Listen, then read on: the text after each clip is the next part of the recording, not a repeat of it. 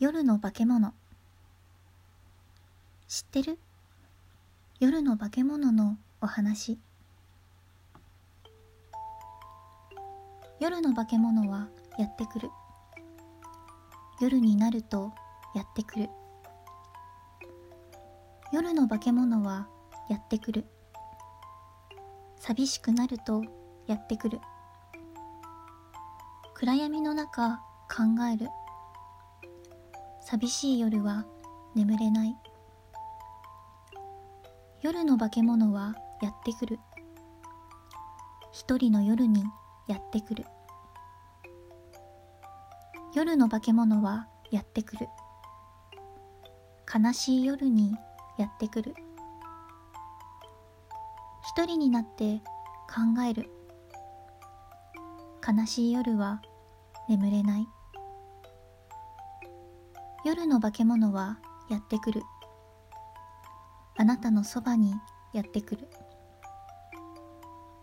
夜の化け物はやってくる。あなたの心にやってくる。時にはあなたをあやすように。時にはあなたを脅かすように。時にはあなたを和ますように。夜の化け物はやってくる。夜の化け物はやってくる。眠れぬ夜に唱えてね。夜の化け物はやってくる。寂しくなったら唱えてね。夜の化け物はやってくる。悲しくなったら唱えてね。夜の化け物は暗闇の中。あなたのそばにいてくれる。夜の化け物は一人の夜にきっと一緒にいてくれる。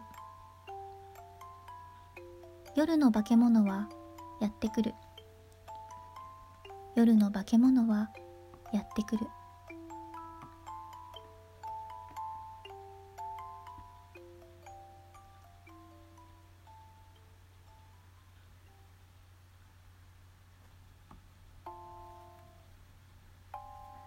こんばんは、二度寝です。今週も地方住みのしがない OL 二度寝がポソポソ喋っていきます。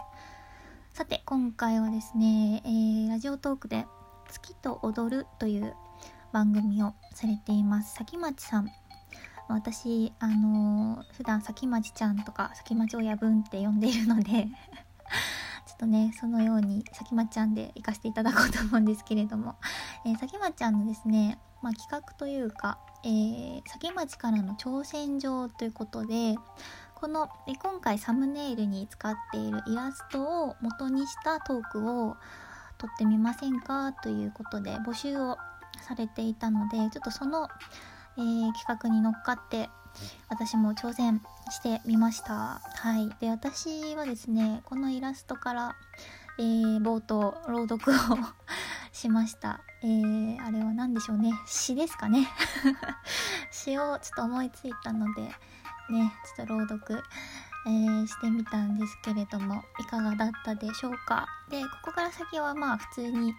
トークというか私がそのイラストからこんなイメージを受けて、えー、詩を作ってみましたみたいなお話とかそういうのをしていこうかなと思うんですけれどもね。一応あのまあ無断使用転載禁止でお願いします。はい。そうでねあの今回のこの募集なんですけど私はこのイラスト見た時に「夜の化け物はやってくる」っていうフレーズがパッて思い浮かんだんですね。なので最初はそこからこう絵本の文章とか童話みたいな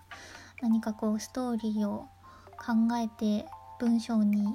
できたらいいなと思ってで多分それは時間がかかるなと思ったのでさきまちゃんにもあのぜひやりたいんだけどちょっと時間かかると思うっていう風に お伝えしてあったんですよ。うん、あったんですけどまあそのやっぱりですねストーリーを文章にするっていうのは私普段仕事でも趣味でもそういう文章書くっていうことしていないのでやっぱりね私にはね無理でしたね 無理だった。うん、ということで。で、まあ、詩になったんですけど、ただ思いのほか、あの、早めに詩がまとまったので、今日あの、配信することにしました。今日土曜日ね、考えてたんですけど、ちょっとあの、思い浮かんだのが形にできたので、ね、今日出すことにしました。うん。で、私はですね、そさその詩なんですけど、この夜の化け物っていう言葉は、実は、その、さきまっちゃんが、えっ、と、このイラストの大きい方の影を自負アニメにしてたんですよ。でその自負アニメもぜひ見ていただきたいなと思うんですけどその影がだんだんこう大きくなってこの化け物化け物でいいのかな？化け物の形になって最後パパーンっていう。すごいね可愛い。なんかこう不気味さもありつつ可愛らしさもあるみたいな。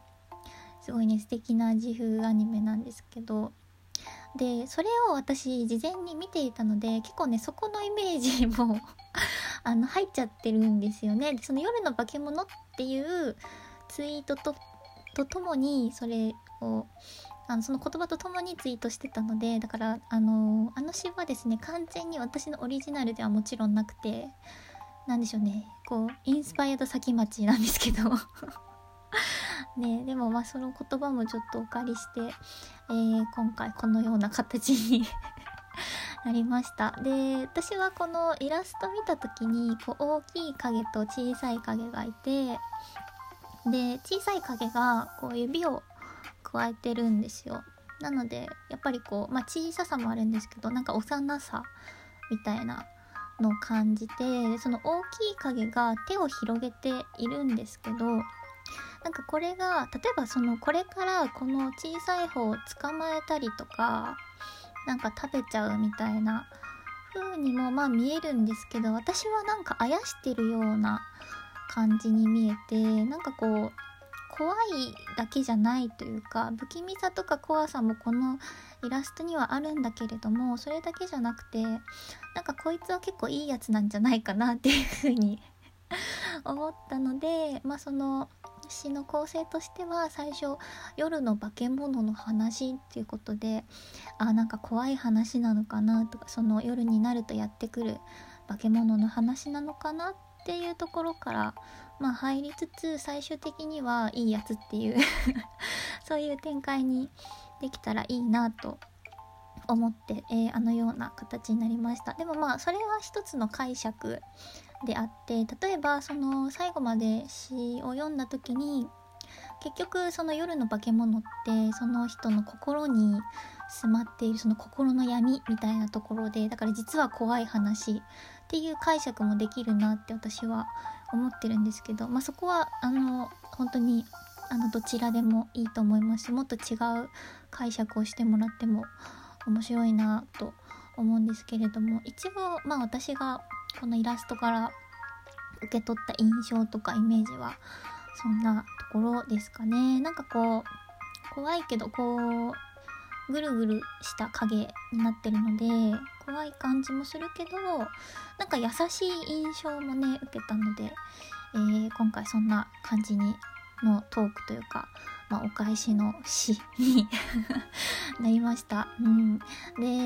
あのー、まあ、その文章書くこと普段からしてないっていうことなんですけど私創作もですね全然普段してないのでそのさきまちゃんみたいに絵を描くこともできないですしなんかあのー、小説とか文章もね書いてない ないのでねなんか久々に創作したなっていう感じですね。なんかうん本当にちゃんとした創作したのすごい久しぶりなんじゃないかなっていう。それにしては半日ぐらいでやってしまったのでなんか突貫工事否めないと思うんですけど本当はもうちょっとここは手直しした方がいいかなとかもうちょっとここを変えた方が良かったかなっていう部分もまああるにはあるんですけどでもなんかせっかく思いついたので早めに出そうと思って ねやってみました。で私は結構そのリズムがいい言葉の並びとかが好きでなので私が作るとどうしてもああいう感じの詩になってしまうんですけど あの普段聴いてる音楽でもですね例えば有名どころだと椎名林檎さんとかあとはアジカンかなアジアンカンフージェネレーションの、えー、後藤正文さんとかは結構あの文字数を揃えたりとかこう韻を踏んでる歌詞を書いたりとか結構言葉遊びをすることが多いので歌詞カード見ててもね特に椎名林檎さんなんかは本当に文字数ぴったり揃ってるみたいな 歌詞カードになってたりとかして結構芸術的なんですけど、まあ、そういうのが好きなので今回作ったのも一応陰文詞になるんですかね。3文じゃないよね。うん。陰文詞になるのかなと思うんですけれどもね。でもせっかくなんかそういうちょっとリズムとか気にしてあの作ったけどあの BGM で3拍子のオルゴールっていう なんかだからあのもし万が一あの聞いてて気持ち悪い人とかいたら本当にあのごめんなさい。でもなんかあのこの詩を作って BGM つけたいなって思った時になんかね3拍子でオルゴールでちょちょっとこう不思議な感じの そういう曲がいいなと思ったのでちょっとああいう BGM にしてみましたうんねもしなんか多分大丈夫だと思うんですけどね もしあのいやちょっと気持ち悪かったわっていう方がいたら本当に本当すいませんでした はいえー、ということで、えー、今回は先町からの挑戦状に挑戦してみました。二度寝でした。ではでは。